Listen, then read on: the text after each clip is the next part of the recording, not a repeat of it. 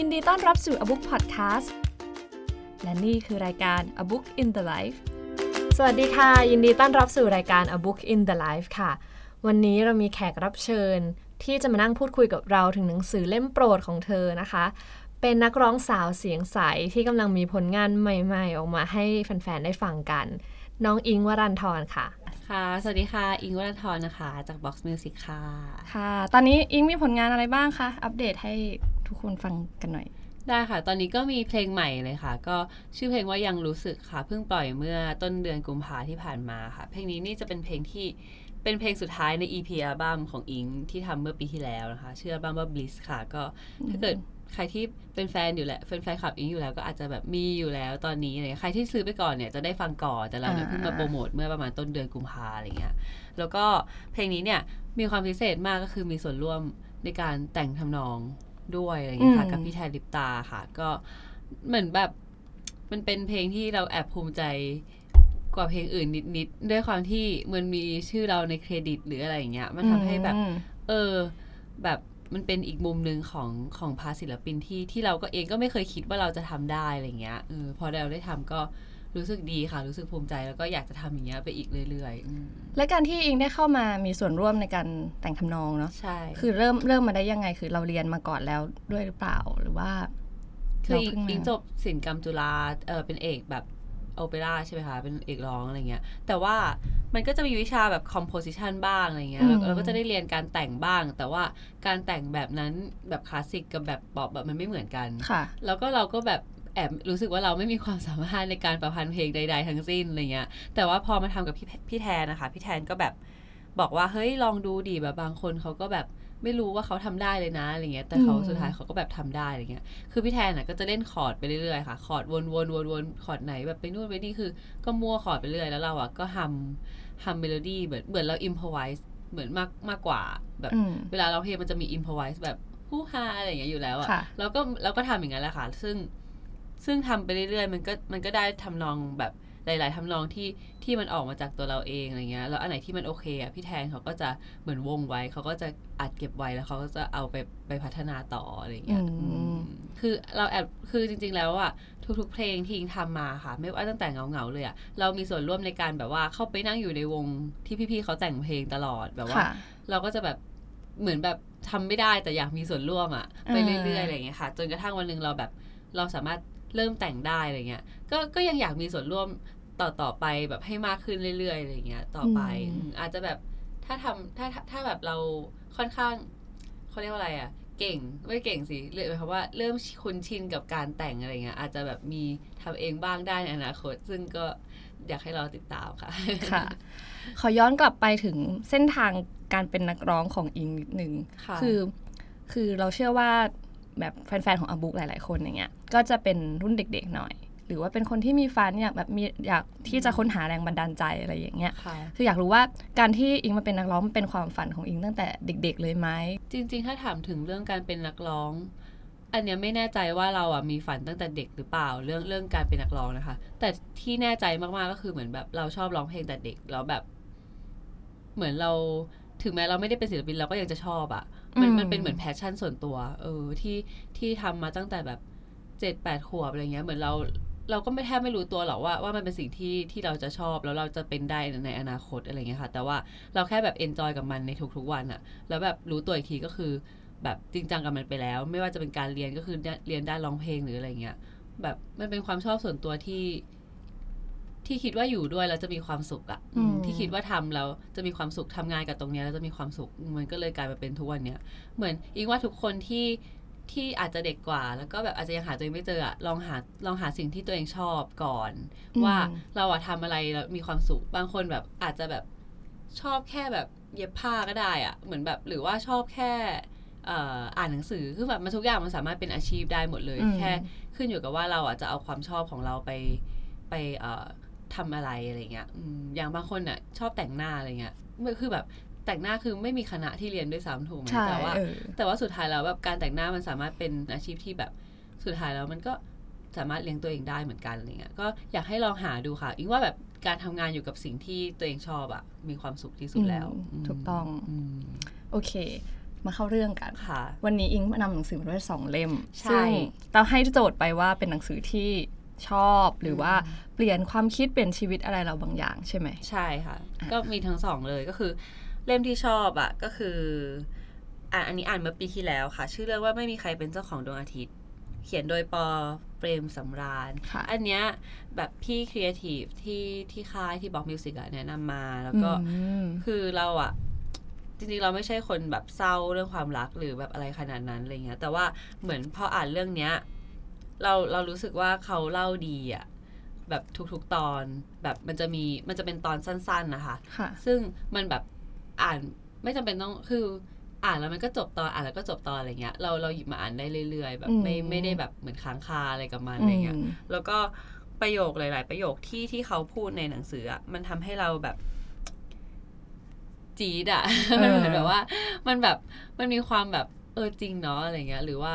มันเป็นความเจ็บปวดอีกรูปแบบนึงอะไรเงี้ยที่อ่านแล้วก็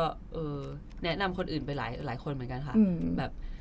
บางคนที่แบบพังความรักอะไรเงี้ยอ่านแล้วก็แบบบางคนก็ยิ่งพังอะไรเงี้ยแต่ว่าดูเป็นความดาร์กเบาๆใช่ๆแต่ว่ามันแบบอิงว่ามันดีนะมันแบบมันก็คือความจริงอยู่ดีแบบไม่รู้จะเอายกตัวอย่างตอนไหนมาพูดเหมือนกันลองหาแบบสักประโยค2ประโยคที่อิงว่าจี๊ดนี่เคยแบบขีดเส้นใต้ไว้เลยอันเนี้ยเหมือนแบบเป็นเรื่องของแบบเขาชื่อตอนว่าเป็นของใครกันอย่างเงี้ยค่ะคือเขาพูดตรงมากเลยอ่ะอันนี้อ่านได้ไหมอ่ะอ่านเลยเขาบอกว่าอยากขายวิญญาณแต่สงสัยเหลือเกินว่าจะได้สักเท่าไหร่กันในโลกที่วัดความสำเร็จเป็นตัวเลขแค่ประโยคเปิดมาเราก็รู้สึกแบบว่าจริงอ่ะเหมือนทุกอย่างในโลกใบเนี้ยตอนเนี้ยวัดค่าของทุกอย่างเป็นตัวเลขหมดเลยซึ่งแบบบางทีอ่ะในเราเอาจริงเรารู้สึกว่าความรู้สึกเรามันสำคัญกว่าแต่ว่ามันก็ไม่ได้ในความเป็นจริงมันคือตัวเลขจริงๆอ่ะซึ่งมันก็ปฏิเสธตรงนี้ไม่ได้อะไรเงี้ยแล้วเขาบอกว่าหาเงินให้มากมากเสียจนสามารถหยิบกำเอาธนบัตรมาอุดความเบ้าแหว่งและว่างเปล่าของตัวเองได้อย่างเงี้ยมันรู้สึกเหมือนแบบคือแบบคนสมัยนี้คือหาเงินเพื่อมาอุดความแบบว่างเปล่าจริงๆอ่ะกลายเป็นว่าเราเติมเต็มชีวิตเราด้วยเงินใช่ไหมแล้วก็แบบเลิกคิดหรือเกี่ยวข้องอะไรกับเลิกคิดหรือเกี่ยวข้องกับอะไรที่ถูกเรียกว่าศิลปะปิดกั้นแล้วก็ปิดกั้นการรับรู้เสียบ้างหยาบอย่าละเอียดอ่อนไหวนักหากจะทำ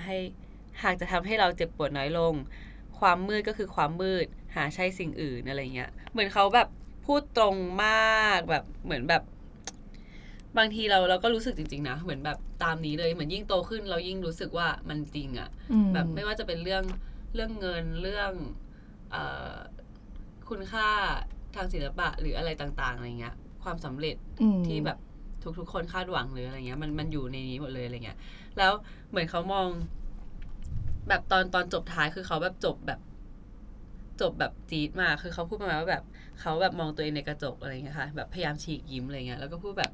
มันคงไม่ใช่ของเราจริงๆมันเป็นของใครกัน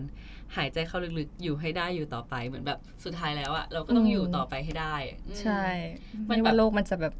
เป็นยังไงอะเนาะใช่ไม่ว่าแบบเขาจะวัดยังไงหรืออะไรเงี้ยเราก็แบบต้องหายใจเข้าลึกๆแล้วก็ทำมันต่อไปมันก็เลยทำให้แบบเรารู้สึกว่าเฮ้ยอ่านแล้วแบบบางตอนก็มีน้ำตาไหลเหมือนกันนะเหมือนแบบรู้สึกว่าอะไรเนี่ยทำไมแบบตีจังอะไรเงี้ยเป็นแบบมีความดาร์กเบาๆแต่ก็เป็นความดาร์กที่มันมีอยู่จริงบนโลกนี้เลยใช่ซึ่งมันก็จริงเรื่องจริงหมดเลยแบบแล้วก็มีแบบเรื่องความรักเรื่องอะไรอย่างเงี้ยค่ะแบบแล้วก็บางประโยคที่เขาพูดเนี่ยขีดเส้นใต้ไว้เขาพูดแบบว่ามองภาพตัวเองในกระจกมองหลังอีกครั้งก็คือเหมือนเขาขับรถอยู่อะไรเงี้ยแล้วก็มองว่าเหมือนประมาณว่าฉันเคยมีความสุขนะอะไรเงี้ยฉันเคยมีความสุขมากจริงๆอะไรเงี้ยมันเหมือนแบบมันจริงๆเราไม่ใช่คนเศร้าขนาดนั้นหรอกแต่ว่าพออ่านแล้วเราจมไปกับมันเฉยเลยอะไรเงี้ยเราก็รู้สึกว่ามันจริงมากอันนี้คือแบบเป็นรุ่นน้องที่คณะพี่อ้อใช่เขาเขียนดีมากเลยอ่ะชอบมากเลยค่ะดีก็เราก็เห็นหนังสือเขาก็แบบออกมาเรื่อยๆก็มีคนนิยมอิงยังไม่เคยอ่านเล่มอื่นของเขาเลยแต่ว่าอันเนี้ยแบบมันเป็นเรื่องสั้นก็เลยแบบว่าเอามาชอบอ่านเรื่องสั้นเราแบบเราไม่ค่อยชอบอ่านอะไรที่มันยาวเกินไปมันโอเคมันอ่านได้แหละแต่ว่าเหมือนมันต้องใช้เวลาในการจบของมันนิดนึงอะไรเงี้ยซึ่งเรื่องสั้นอ่ะมันเป็นเรื่องที่อ่านง่ายแล้วก็ จบไวไม่มีอะไรติดค้างในใจอะไรอย่างเงี้ยแต่ว่าถ้าถามว่ามีเรื่องยาวที่อ่านบ้างไหมมีเยอะนะคะแบบอ่านไปถึงแบบพวกแบบประวัติชีวิตแอนแฟรงค์หรืออะไรอย่างเงี้ยที่แบบบันทึกลับของเขาหรืออะไรอย่างเงี้ยค่ะก็คือแบบเคยอ่านหมดเลยพยายามหามาอ่านจริงๆอ่ะอ่านหนังสืออะไรขึ้นอยู่กับว่าชีวิตณช่วงนั้นสนใจอะไรด้วยเหมือนแบบบางช่วงอิงแบบค่อนข้างเหมือนมันจะมีช่วงนึงที่เราทำ EP อัลบั้มอะไรเงี้ยค่ะแล้วก็รู้สึกว่าแบบเราแอบแบบท้อแท้ในใจเหมือนกันนะบางทีเหมือนแบบเราอ่ะแบบอยากทำให้มันดีไงเหมือนเราก็กดดันตัวเองอะไรเงี้ยมันก็มีความแบบกดดันเครียดบางอย่างมากๆก็เลยไปหาหนังสือเกี่ยวกับพวกแบบความแบบเหมือนทำให้จิตใจเราสบายขึ้นอะไรเงี้ยแบบเป็นพวกจิตวิทยาอะไรเงี้ยมันก็มีบ้างอะไรเงี้ยค่ะก็ถือว่าอ่านได้แบบหลากหลายอยู่นะใช่แต่ว่าแบบไม่ค่อยอ่านพวกนิยายมากแบบไม่ชอบอ่านนิยายมากเลยค่ะแต่ตอนเด็กๆมีนะอ่านแบบนิยายกุ๊กกิ๊กอะไรเงี้ยที่ใช่ทุกคนเคยผ่านมาใช่เรายืมกันทั้งห้องอะไรเงี้ยมาอ่านวนๆกันไปใช่ค่ะเราก็เติบโตไปตามวัยเรียกว่าอะไรล่ะช่วงแต่ละชีวิตเราเนาะวัยแต่ละวัยมันก็เจออะไรไม่เหมือนกันแล้วแต่ประสบการณ์ค่ะอีกเล่มหนึ่งอีกเล่มหนึ่งมันคือ Only Time Will Tell ค่ะมันเป็นของวิไลรัตน์เอมเอี่ยมค่ะอันนี้ก็เป็นหนังสือที่ได้มา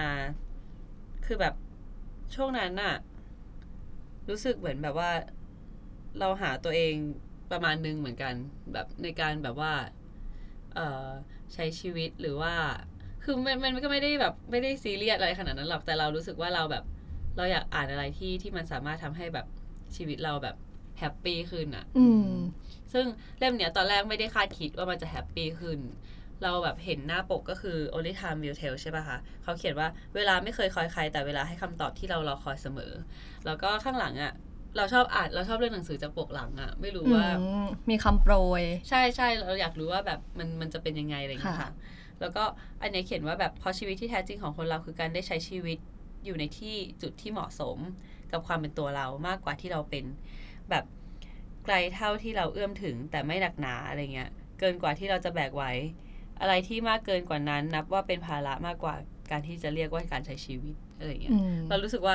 อันเนี้ยดีอ่ะมันเหมือนแบบว่าทำเหมือนแบบว่าเขาโปรยมาประมาณว่าให้เราแบบอยู่ในแบบความแบบพอดีอะไรเงี้ยของตัวเราเองซึ่งอันนี้แบบเป็นบทความที่เขียนโดยบก.อเดย์ด้วยนะอเดย์มาเลตินด้วยนะค่ะก็คือเราแบบอ่านมาแล้วเราก็เฮ้ยน่าสนใจอะไรอย่างเงี้ยค่ะก็เลยหยิบมาตอนนั้นหยิบมาแบบหลายเล่มเหมือนกันแต่ว่าเล่มเนี้ยเป็นเล่มที่หยิบมาอ่านตอนแรกเลยมันเป็นเรื่องสั้นเหมือนกันซึ่งแต่ละเรื่องอ่ะมีความแบบโลกบวกอ่ะเหมือนแบบว่าอ่านแล้วเรารู้สึกเหมือนแบบเวลาในวันที่เรารู้สึกแย่แล้วพอมาอ่านอ่ะเรารู้สึกเหมือนแบบเฮ้ยมันไม่ได้อะไรขนาดนั้นแล้วก็ชีวิตมันแบบมันก็มีอีกมุมนึงมุมบวกหรือว่ามุมอะไรที่มันก็น่ารักดีแล้วก็มีแบบมีจุดเล็กๆน้อยๆที่เราเอามาปรับใช้กับเราก็มีเหมือนกันอะไรเงี้ยค่ะเหมือนแบบเขาก็จะเป็นตอนสั้นๆแต่ละตอนที่แบบอย่างตอนนี้คือแบบ the best of going outside ใช่ป่ะคะเขาก็จะเหมือนพูดประมาณแบบเรื่องแบบการออกไปใช้ชีวิตข้างนอกอะไรเงี้ยหรือว่าตอนที่ชอบที่สุดเลยนะอันนี้ไม่แน่ใจว่าตอนนี่ประมาณว่าแบบ wish you take it slow อย่างเงี้ยเหมือนแบบประมาณว่าเราอะค่อนข้างแบบว่าต้องแข่งขันกับคนอื่นตลอดเวลาอะไรเงี้ยเหมือนอยู่ในโลกปัจจุบันมันค่อนข้างแบบแข่งขันสูงแล้วก็ทุกคนวัดความสำเร็จกันเร็วอะไรเงี้ยแบบบางคนสำเร็จเร็วมากอะไรเงี้ยหรือว่าบางคนยังไม่ประสบความสำเร็จเลยซึ่งแบบเขาก็พูดประมาณว่าแบบเหมือนเราแบบอาจจะไม่เห็นจำเป็นจะต้องแบบไปจริงจังหรือว่าแบบรีบหรืออะไรอย่างนี้เลยอ่ะเหมือนประมาณว่าการที่เราอ่ะอยู่แบบอยู่ในโลกปัจจุบันอ่ะเราสำเร็จกว่าคนอื่นมันสำเร็จช้าหรือเร็วกว่าคนอื่นมันแบบมันไม่มีผลอะไรเลยอ่ะสุดท้ายมันก็เราก็ไปตามจังหวะของเราเองใช่เราควรจะไปตามจังหวะของเราเองไม่ควรแบบไปกดดันในแบบเหมือนเอาชีวิตคนอื่นมาตั้งหรืออะไรอย่างเงี้ยเหมือนจริงๆแล้วมันอาจจะดีกว่าก็ได้อะไรอย่างเงี้ยซึ่งอ่านแล้วมันก็ทำให้เราแบบค่อยๆแบบค่อยๆสำรวจตัวเองนะแบบคือทุกตอนนะทำให้เรากลับมามองตัวเองหมดเลยอะว่าแบบเราเป็นอย่างนั้นป่ะนะเราเลยอะไรอย่างเงี้ยคือบางตอนเราอาจจะไม่อินอะไรอย่างเงี้ยแต่ก็ก็แบบก็ทำให้เราดีเช็คตัวเองไปเรื่อยๆในทุกตอนได้อะไรอย่างเงี้ยค่ะ ชอบเหมือนแบบเนี่ยแบบ money or happiness อะไรเงี้ยเหมือนแบบเงินหรือว่าความสุขกันแน่อะไรเงี้ยก็ชอบค่ะประมาณนี้พูดถึงเรื่อง money or happiness อย่างเงี้ยแล้วก็เมื่อกี้เราก็พูดกันเรื่องความสำเร็จที่มันวัดด้วยเงินอะไรอย่างงี้ใช่ไหมใช่ตัวอิงมองว่าชีวิตอิงไปในทางไหนมากกว่าทุกวันนี้คือ happiness นะทุกวันนี้คืออิงแบบเขาเรียกว่าอะไรอ่ะก็ไม่ได้แบบงานบางงานอ่ะที่เราไปเล่นบางทีอย่างเงี้ยค่ะก็พูดตรงๆเลยแบบเราก็ไม่ไ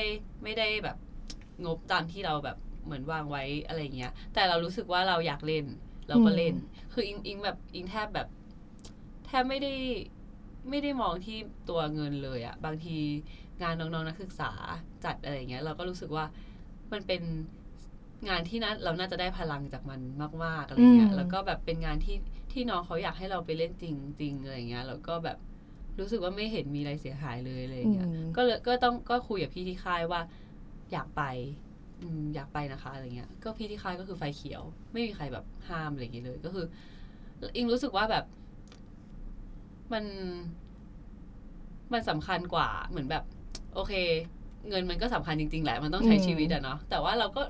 ก็อยู่ได้นี่เราก็ไม่ได้แบบเดือดร้อนใครอะไรเงี้ยแล้วก็แบบบางอย่างถ้าช่วยกันได้ก็ช่วยแล้วก็อย่างงานจุฬาอะไรเงี้ยให้ไปร้องหรืออะไรเงี้ยเราก็รู้สึกว่าแบบถ้ามันไม่ได้เหนือบากกว่าแรงเราเลยหรือแบบไม่ได้เหนื่อยหรือว่าแบบไม่ได้เดือดร้อนเราอะเราก็ทำแล้วก็สิ่งที่อยู่ตรงนี้เอาจริงคืออิงก็ทำทุกวันมันด้วยความแบบความสุขแหละเพราะว่าถ้าเราแบบไปคาดหวังแต่เงินนะมันจะแบบไม่ใช่แบบนี้อ่ะก็ยังเอนจอยกับการทำงานการแบบได้เรียนรู้ต่อไปเนาะใช่ค่ะอิงว่าแบบอิงว่าการเป็นศิลปินอ่ะชั่วโมงบินสำคัญมากเลยอ่ะเหมือนแบบตอนแรกเราเข้ามาเราก็แบบเราก็ไม่ได้แบบเหมือนพูดเก่งหรืออะไรต่างๆอะไรเงี้ยแต่ว่าแบบยิ่งเราแบบยิ่งออกมาเจอคนออกไปเจอคนแบบที่เล่นคอนเสิร์ตไปเจอแบบเวทีหลายๆเวทีอะไรเงี้ยมันทำให้แบบเราพัฒนาตัวเองขึ้นเรื่อยๆอ่ะเราแบบเอาจริงว่าเดี๋ยวนี้ศิลปินอ่ะค่อนข้างแบบหาเวทีที่จะเติมพลังให้เขาอ่ะแบบให้ตัวเองเรื่อยๆอะไรเงี้ยซึ่งตัวอิงเองอ่ะเป็นอิงแบบอยากเจอที่ที่คนอยากเจอเราแบบอยากแบบเติมพลังอ่ะบางทีเราไปเจอที่คนไม่รู้จักเราเลยเราก็แบบไม่ได้มีความเฟลขนาดนั้นแต่มันก็มันพลังอ่ะที่มวลรวมอ่ะของความสุขอ่ะมันก็ไม่ได้เท่ากับที่แบบทุกคนแบบส่งมาให้เราอ่ะมีที่ไหนเป็นพิเศษไหมที่อิงรู้สึกว่าเฮ้ยเราได้รับพลังแบบเต็มที่มากๆแล้วเราดีใจมากที่ได้ไปแบบไปงานนั้นอ่ะหลายๆครั้งเลยนะก็อย่างงานล่าสุดอะค่ะที่BOXX MUSIC จัดนี่แหละชื่อว่า The Switch Concert อันนั้นอ่ะก็ได้รับพลังมากแบบวันนั้นรู้สึกแบบดีใจมากคนมาเยอะมากแล้วก็ร้องเพลงเราได้แบบดังมากคือเอาจริงเพลงอิงจะมีเพลงหนึ่งชื่อว่าฉันต้องคิดถึงเธอแบบไหนใช่ไหมคะเพลงนั้นเนี่ยเป็นเพลงที่พูดตามตรงเลยมันก็ไม่ได้ดังเท่าเงาแล้วก็แต่เราชอบเพลงนั้นมากเลยนะชอบที่สุดเลยอ่ะขอบคุณค่ะเหมือนว่าหมายถึงว่ามันไม่ได้ดังเท่าในแง่ตัวเลขแหละไม่ว่าจะเป็นยอดวิวหรืออะไรก็แล้วแต่อะไรเงี้ยค่ะแต่ว่าหรือว่าไปเล่นตามที่ต่างๆคือคนก็อาจจะยังไม่ได้รู้จักมากอะไรเงี้ยเราก็รู้สึกว่าเราค่อนข้างพอใจและกับความสำเร็จประมาณนี้อะไรเงี้ยแต่ว่าวันนั้นที่ไปเล่นที่ The Switch อ่ะแบบคนร้องดังมากอ่ะมากแบบในที่สุดในชีวิตเท่าที่เคยได้ยินมาแล้วอ่ะแล้วแบบจะร้องไห้อ่ะมันเหมือนแบบว่าแบบมันปลดล็อกสิ่งที่เราคิดว่ามันสำเร็จประมาณเนี้ยไปด้วยอะไรเงี้ยเหมือนแบบว่าเฮ้ยคนรู้จักมันมากกว่านั้นนะอะไรเงี้ยหรือว่าจะเป็นงานแคทแบบ Expo อะไรเงี้ย Cat Expo นี่คือแบบเติมพลังสุดๆเลยเหมือนทุกคนแบบอิงเล่นเวทีมันก็ค่อนข้างใหญ่อะค่ะแล้วก็ตอนแรกก็นึกในใจว่าแบบคนคงแบบไม่ได้เยอะมากอะไรเงี้ยเพราะว่ามันมีหลายเวทีมากแล้วก็กลัวว่าแบบคนจะไม่มาดูอะไรเงี้ยปรากฏว่าคนมาดูเยอะแบบเยอะมากแล้วก็พลังที่เขาส่งมาให้เราอะมันทำให้เราอะอยากจะแบบทำต่อไปอะบางแบบวันที่เราแบบเฟลวันที่เราแบบงานเยอะหรืออะไรอย่างเงี้ยเหนื่อยหรืออะไรอย่างเงี้ยมันก็แบบพอเราได้เจอแบบสิ่งนี้อ่ะมันทำให้แบบมันหายเหนื่อยไปเลยอะไรเงี้ยแบบพอเจอคอนเสิร์ตแบบเนี้ยจะทำให้รู้สึกแบบว่าอยากเล่นอีกอยากทำเพลงอีกอยากนู่นอีกอยากนี่อีกไปเรื่อยๆอะไรเงี้ยค่ะมันแบบดีอ่ะเติมพลังให้ตัวเองใช่จึงเชื่อว่าศิลปินทุกคนอ่ะเป็นค่ะเพราะว่าผู้ฟังก็สำคัญมากเนาะสิ่งที่เขาให้เรากลับมาใช่ค่ะแล้วก่อนขึ้นคอนเสิร์ตนี้ตื่นเต้นไหม มีการจัดการกับความกังวลไหมหรือว่าเราสบายๆอิงแล้วแต่งานถ้าอย่างงานแบบใหญ่ๆหน่อยอะไรเงี้ยแล้วก็แบบค่อนข้างรู้ว่ามีคนที่แบบมาดูเราแล้วก็แบบรอดูเราอยู่เยอะอะไรเงี้ยอันนั้นอะจะไม่ตื่นเต้นแปลกมากเลยมันจะรู้สึกเหมือนแบบว่าเราพร้อมขึ้นไปสนุกแล้วอะเราพร้อมขึ้นไปแบบรับพลังแล้วเป็นเหมือนคอมฟอร์ตโซนไกลๆแล้วมีแฟนๆเรารออยู่ใช่แต่ว่าถ้างานไหนที่แบบอย่างแบบค่อนข้างใหญ่หน่อยแล้วก็อาจจะแบบไม่ใช่ทาร์เก็ตเรามากหรือว่ามีความลุ้นอะว่าแบบมันจะยังไงหน้าอะไรเงี้ยจะออกมายังไงหน้าอะไรเงี้ยอันนั้นอะก็จะรู้สึกแบบว่าตื่นเต้นกว่าแต่ว่าก็ไม่ได้แบบตื่นเต้นขนาดกดดันตัวเองแต่มันตื่นเต้นว่าแบบเราจะทำยังไงให้เขาแบบกลับไปฟังเพลงเราหรือว่าเราจะทำยังไงให้เขาจอยไปกับเราดีนะอะไรเงี้ยมันเป็นความแบบความตื่นเต้นประมาณนั้นมากกว่าอะไรเงี้ยค่ะซึ่งก็ไม่ได้ไปเฟลนะถ้าเกิดว่าแบบเขาไม่รู้จักเราหรือเขานั่งนิ่งๆดูเราหรืออะไรเงี้ยบางทีอิงรู้สึกว่ามันก็ดีอีกแบบนึงที่ทำให้แบบเขาอาจจะตั้งใจดูเราอยู่ก็ได้อะไรเงี้ยมองในแง่ดีอะไรเงี้ยค่ะแล้วก็เชื่อว่าหลายๆคนน่าจะแบบได้รับอะไรบางอย่างแหละที่เราร้องเพลงไปอะไรเงี้ยค่ะแล้วขอย้อนกลับมาที่หนังสือนิดนึงได้อิงชอบแบบว่าไปซื้อหนังสือเองหรือว่าส่วนใหญ่จะเป็นแบบมีใครซื้อมาให้หรือว่าอะไรยังไงแบบว่าการที่เราจะหาหนังสือเล่มนึงมาอ่านส่วนใหญ่ซื้อเองหมดเลยค่ะก็จะมีคนแนะนำมากกว่าเหมือนเราก็ชอบคุยแหละว่าแบบแลกเปลี่ยนกับพี่เคทีพี่กัดอะไรเงี้ยค่ะแบบช่วงนี้มีหนังสืออะไรแบบน่าอ่านมั่งอะไรเงี้ยหรือว่าจะเป็นแบบเพื่อนๆอะไรเงี้ยค่ะแต่ว่ามันก็พอเราไปดูอ่ะเราก็จะดูอีกว่าแบบเราก็จะดูเนี่ยแหละเราจะอ่านมันโอเคไหมว่าอะไรเงี้ยเราก็จะดูเองแล้วก็ไปซื้อเองค่ะบางทีอ่ะซื้อมาเยอะมากแบบ 5-6 เล่มอะไรเงี้ยอ่านจริงๆอยู่แค่แบบ2เล่มเพราะว่าคนเป็นใช่ไหม เหมือนแบบตอนช้อปปิ้งหนังสือมันสนุกมากเลยมันแบบมันหยิบเฮ้ยเล่มนี้ก็น่าอ่านเอ้ยน่าปกน่ารักอะอยากอ่านหรืออะไรอย่างเงี้ยค่ะแต่ว่าพอมาอ่านจริงๆบางเรื่องมันก็ไม่ใช่ไม่ดีหรอกแต่ว่ามันอาจจะแบบไม่ใช่เรื่องที่เราอินนะตอนนั้นอะไรเงี้ยแต่ว่ามันก็มีหยิบมาอ่านนะถ้าเกิดว่ารู้สึกว่าเอ้ยช่วงนี้แบบอยากรู้เรื่องนี้จังอะไรเงี้ยก็หยิบค่ะแล้วเนี่ยยุคนี้มันเป็นยุคของโซเชียลมีเดียแล้วมองว่ามันทำให้เราอ่านหนังสือน้อยลงไหมคือเราเป็นอะพอเราอยู่กับ Instagram อยู่กับ Facebook เรื่อยๆเราก็ไม่มีเวลาอ่านหนังสือแล้วอะไรเงี้ยบางทีก็อ่านไม่จบหรืออะไรเงี้ยมันก็ทำให้เราแบบไม่ค่อยโฟกัสเหมือนกันนะแต่ว่าถ้าถามอิงแบบอิงไม่ใช่คนที่ก่อนนั้นเนี่ยเอาจริงไม่อ่านเลยด้วยซ้ำเหมือนแบบก่อนที่จะเข้ามหาลัยอย่างเงี้ยก็อ่านแบบอ่านแบบพวกการ์ตูนอ่านอะไรอย่างเงี้ยแบบไม่บันเทิงมากกว่าใช่แบบอ่านแบบไม่มีสาระอะไรเลยอะไรอย่างเงี้ยค่ะแล้วก็พอเข้ามหาลัยถามว่าแตะหนังสือบ้างไหมแทบไม่แตะเลยใช้ชีวิตในมหาลัยแบบทำกิจกรรมทำนู่นทำนี่แบบแค่นั้นก็หมดเวลาแล้ว ก็เลยแบบว่าไม่ได้แตะเลยแต่ปรากฏว่าพอแบบมายุคเนี้ยแบบจบเรียนจบมากับอ่านหนังสือเยอะกว่าที่เคยทำเป็นมาทางชีวิตอีกอะไรเงี้ยแต่ว่ามันก็ทำให้แบบพวก Instagram หรือแบบ Facebook อะไรต่างๆมันก็ทำให้เราแบบหมดเวลาไปเยอะเหมือนกันในแต่ละวันจริงๆแต่ก็ห้ามไม่ได้เลยอะไม่รู้จะทำยังไงแต่ว่าถามว่าน้อยลงไหมอิงว่าอิงเล่นน้อยลงกว่าตอนมหาลัยอีกค่ะแต่ว่าเหมือนนั่นแหละอิงว่าพอเราโตขึ้นอะชีวิตเรามันว่างขึ้นแบบเหมือนมันนิ่งขึ้นอะไรเงี้ยมันก็ทำให้เราแบบเนี้ยหยิบจับอย่างอื่นมากขึ้นค่ะนี่เพิ่งผ่านงานบอลไปอิงก็เคยเป็นคทากรตอนนั้นงานบอลครั้งที่70ค่ะเป็นยังไงคะตอนนั้นโอ้โหเหนื่อยมาก เหนื่อยแบบแทบร้องไห้ เพิ่งเห็นรูปของเมื่อวานไปเนาะใช่ๆอิงไปมาค่ะ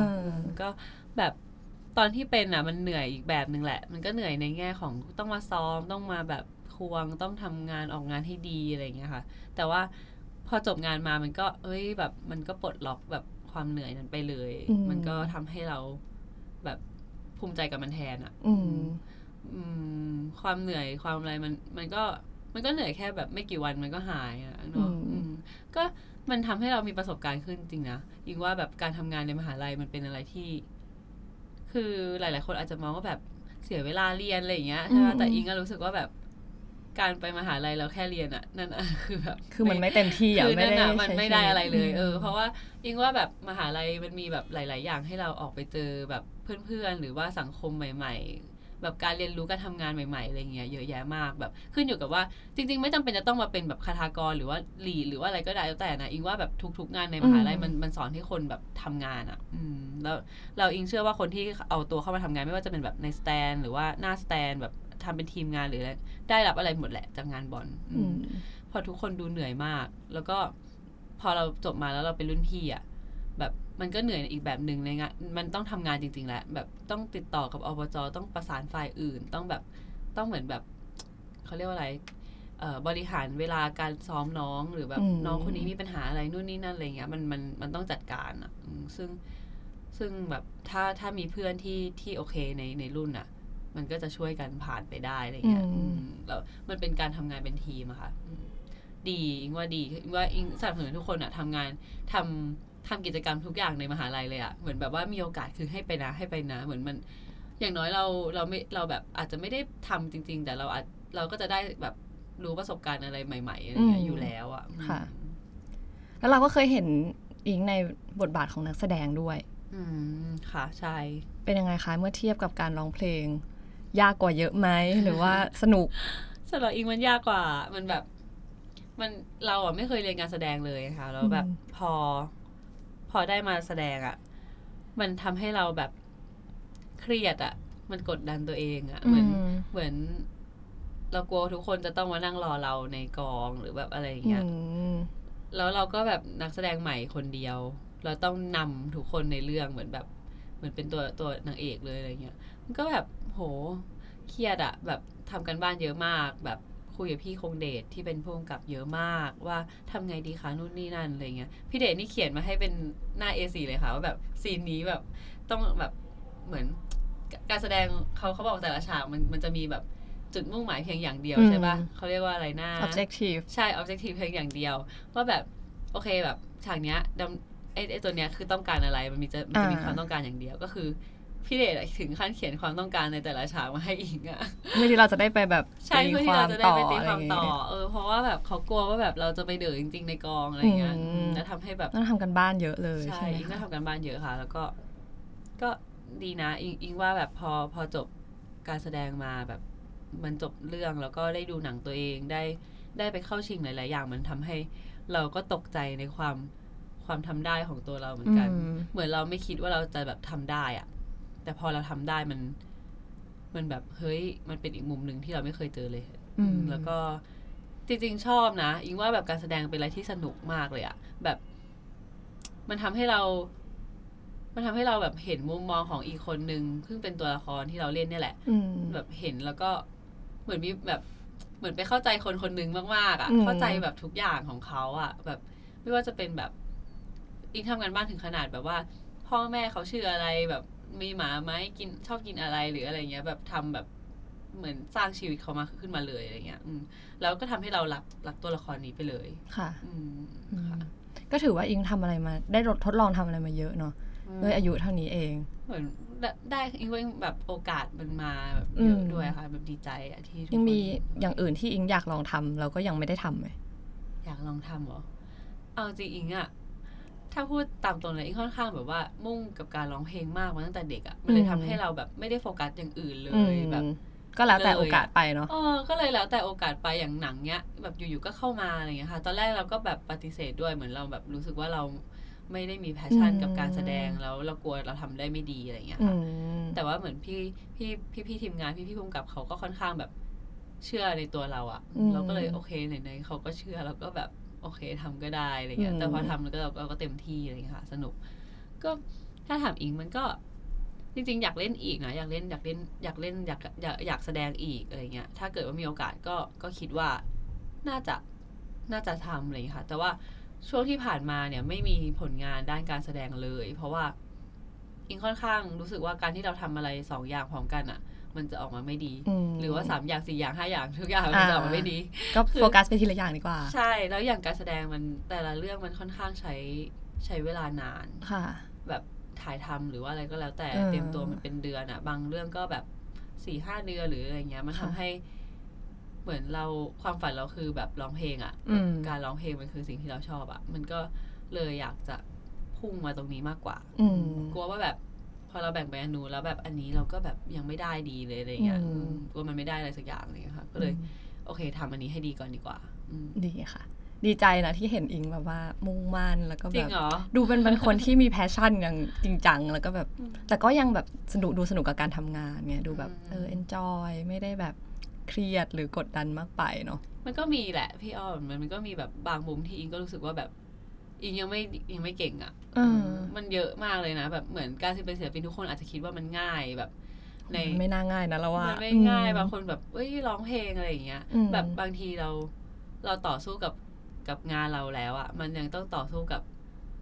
โลกข้างนอกแบบบางทีอ่ะอิงเป็นคนที่ค่อนเซนซิทีฟแล้วก็แบบเวลาไปอ่านคอมเมนต์หรืออะไรเงี้ยมันทำให้เราแบบเฟลไปเลยอ่ะบางทีก็เฟลไปเลยได้อะไรเงี้ยแล้วก็มันก็ค่อนมันต้องปรับตัวไปเรื่อยๆจริงๆอ่ะกับงานตรงนี้อะไรเงี้ยเหมือนพอยิ่งเราแบบตอนที่เราแบบไม่มีอะไรเลยแบบเป็นนักร้องที่ไม่มีใครรู้จักเลยอ่ะวันนั้นอ่ะเราก็คาดหวังความสำเร็จประมาณหนึ่งแบบว่า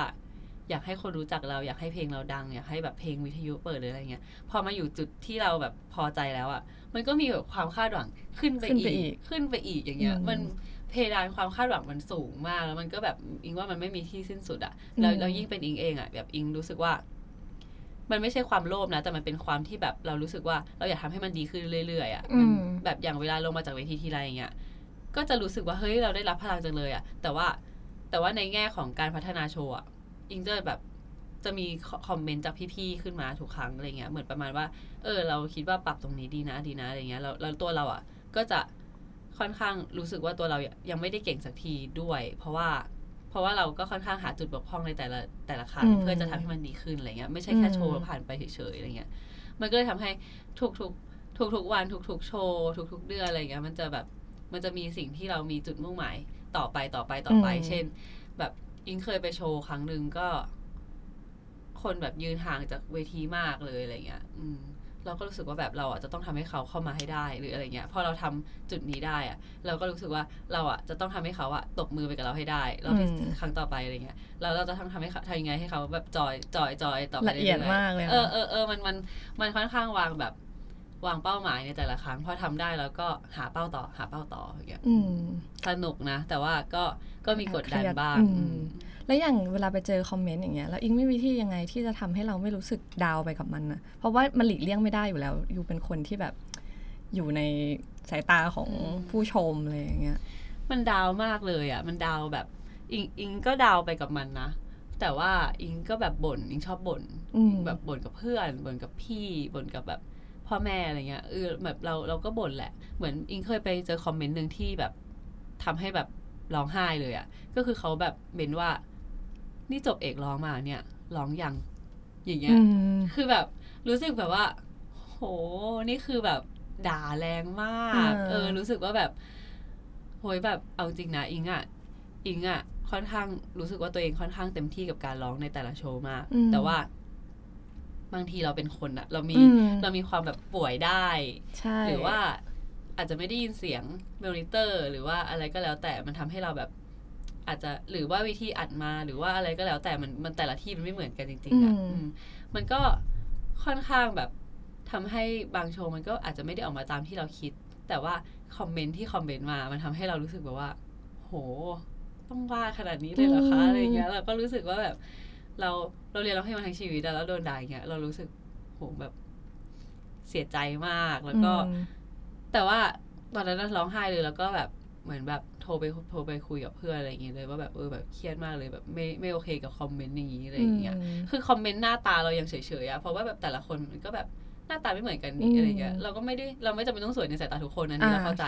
แต่อันเนี้ยมันเป็นคอมเมนต์แบบความสามารถอ่ะแล้วเราแบบ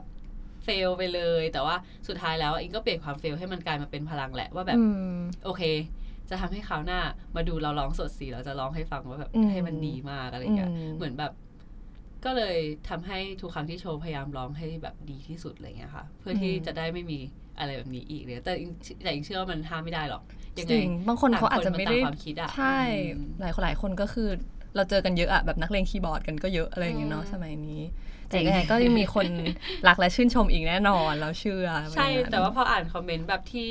คือมันมีเท่นแบบ 0.5% แหละคอมเมนต์แบบนั้นอะแต่ว่าคอมเมนต์แบบนั้นมันก็ทำให้แบบเราเฟลได้แต่ว่าก็พยายามอ่านสิ่งที่ดีๆอะค่ะแล้วก็มาแบบก็รู้สึกขอบคุณทุกคนที่ชอบมาตลอดอะไรเงี้ยมันเป็นพลังจริงๆนะมันเหมือนแบบว่าเราแบบยังมีคนที่รอฟังเพลงเราอะไรเงี้ยค่ะเอาล่ะอยากจะฟังน้องอิงร้องเพลงจังเลยจริงเหรอวันนี้จะพร้อมไหม วันนี้จะพร้อมร้องเพลงให้เราฟังไหมเดี๋ยวนะขอร้องแล้วกันถ้าไม่โอเคพี่เอาไปตัดออกได้เดี๋ยวไปตัดออกเพลงนี้แล้วกันค่ะยังรู้สึกไม่ใช่ว่ายังรักไม่ใช่ยังคิดถึงแต่มันเป็นสิ่งหนึ่งที่ฉันไม่เข้าใจยังเหงาในบางครั้งไม่รู้เป็นอะไรยังรู้สึกกับเธออยู่หรือเปล่าไม่ได้อยากกลับไปไม่ได้อยากโทรหาแต่พอได้หลับตาภาพก็ย้อนไปในช่วงหนึ่งชีวิตที่พ้นเลยไปไกล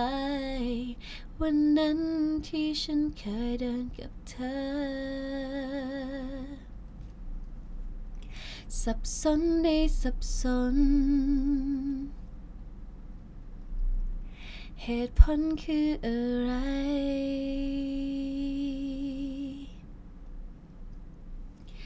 ไม่ว่าจะนานแค่ไหนฉันนั้นยังรู้สึกข้างในส่วนลึกในใจเหมือนยังคงไม่ลืมเรื่องราววันนั้นของฉันกับเธอนั้นยังคงชัดเสมอจดจำในใจฉันตลอดมาโหไม่สบายเพราะไม่สบายยังเพราะขนาดนี้เลยเจอมลพิษวันนั้นไปอ่ะที่มันแบบเป็นวันมลพิษอ่ะวันฝุ่นป่ะใช่แล้วคืออิงแพ้ฝุ่นอย่างหนักมากอิงเป็นคนแพ้ฝุ่นอยู่แล้วอะไรเงี้ยแล้ววันนั้นไม่รู้ว่ามันเป็นฝุ่นคือคิดว่ามันเป็นหมอกใช่ตอนแรกเราคิดว่ามันหมอกก็แปลกใจมากตัวเองน้ำมูกไหลทั้งวันเลยทำไมนะอะไรเงี้ยไหลแบบไม่หยุดเลยอ่ะก็เลยแบบมารู้ตัวอีกทีเป็นหมอกเป็นฝุ่นเหรออะไรเงี้ยแล้วหลังจากวันนั้นคือแบบป่วยหนักที่สุดในรอบหลายปีเลยอ่ะคืออิงแบบปกติอิงป่วยบ่อยแหละแต่ป่วยแล้วมันก็หายเหมือนมันเราเป็นภูมิแพ้อยู่แล้วอะไรเงี้ยแต่เนี้ยคือป่วยแบบเนี้ยทุกวันเนี้ยยังป่วยยังเสียงป่วยอยู่เลยขนาดแบบว่ามันแบบก็หายแล้วนะแบบน้ำมูกหายหมดแล้วอะไรเงี้ยแต่ว่ายังไม่หายสักทีอ่ะขอให้น้องอิงหายไวๆนะคะขอบคุณค่ะโอเคงั้นสุดท้ายขอให้น้องอิงฝากผลงานแล้วก็มีอะไรอยากจะบอกกับแฟนๆของอบุ๊กที่ฟังน้องอิงวันนี้บ้างได้ค่ะก็ฝากเพลงยังรู้สึกของอิงนะคะก็เพลงนี้เนี่ยเป็นเพลงที่อย่างที่บอกว่าอิงมีส่วนร่วมในการแต่งเองด้วยถ้าเกิดว่าใครแบบเป็นแฟนคลับอิงตั้งแต่แรกหรือแบบเคยฟังเพลงของอิงอาจจะได้ลองฟังอิงในอีกแบบได้ลองฟังอิงในอีกแบบบทบาทนึงอะที่ไม่ใช่แค่แบบศิลปินร้องเพลงอะไรอย่างเงี้ยค่ะก็ดีใจที่ได้มีเพลงนี้ออกมาแหละในความรู้สึกส่วนตัวแบบดีใจมากค่ะแล้วก็ภูมิใจกับมันมากอยากให้ทุกคนลองฟังดูค่ะก็สำหรับคนที่กำลังแบบคืออิงว่าเพลงนี้เป็นเพลงที่แบบไม่ใช่เพลงที่แบบคิดถึงแฟนเก่าอ่ะไม่ใช่เพลงที่แบบเศร้าฟูมฟายแต่มันเป็นเพลงที่แบบสุดท้ายแล้วมันนึกดูแล้วเราก็แบบยังรู้สึกกับความรู้สึกนั้นๆอยู่แบบที่เรายังเคยรักคนนั้นอะไรอย่างเงี้ยอิงว่าทุกคนเป็นขนาดอิงยังเป็นเลย บางทีมันมีจริงๆเหมือนแบบว่าเราแบบเห็นรูปหรือว่าบังเอิญไปเจอความทรงจำอะไรบางอย่างอะไรเงี้ยเราไม่ได้รักเขาแล้วแต่ว่าพอมานึกดูแล้วมันก็เป็นความรู้สึกดีๆนะอะไรเงี้ยกลับเข้ามาอยู่ในหัวเนาะใช่ใช่ค่ะโอเคค่ะก็ขอให้น้องอิงโชคดีนะคะแล้วก็อย่าลืมติดตามผลงานของน้องอิงกันด้วยได้ค่ะขอบคุณมากค่ะขอบคุณค่ะ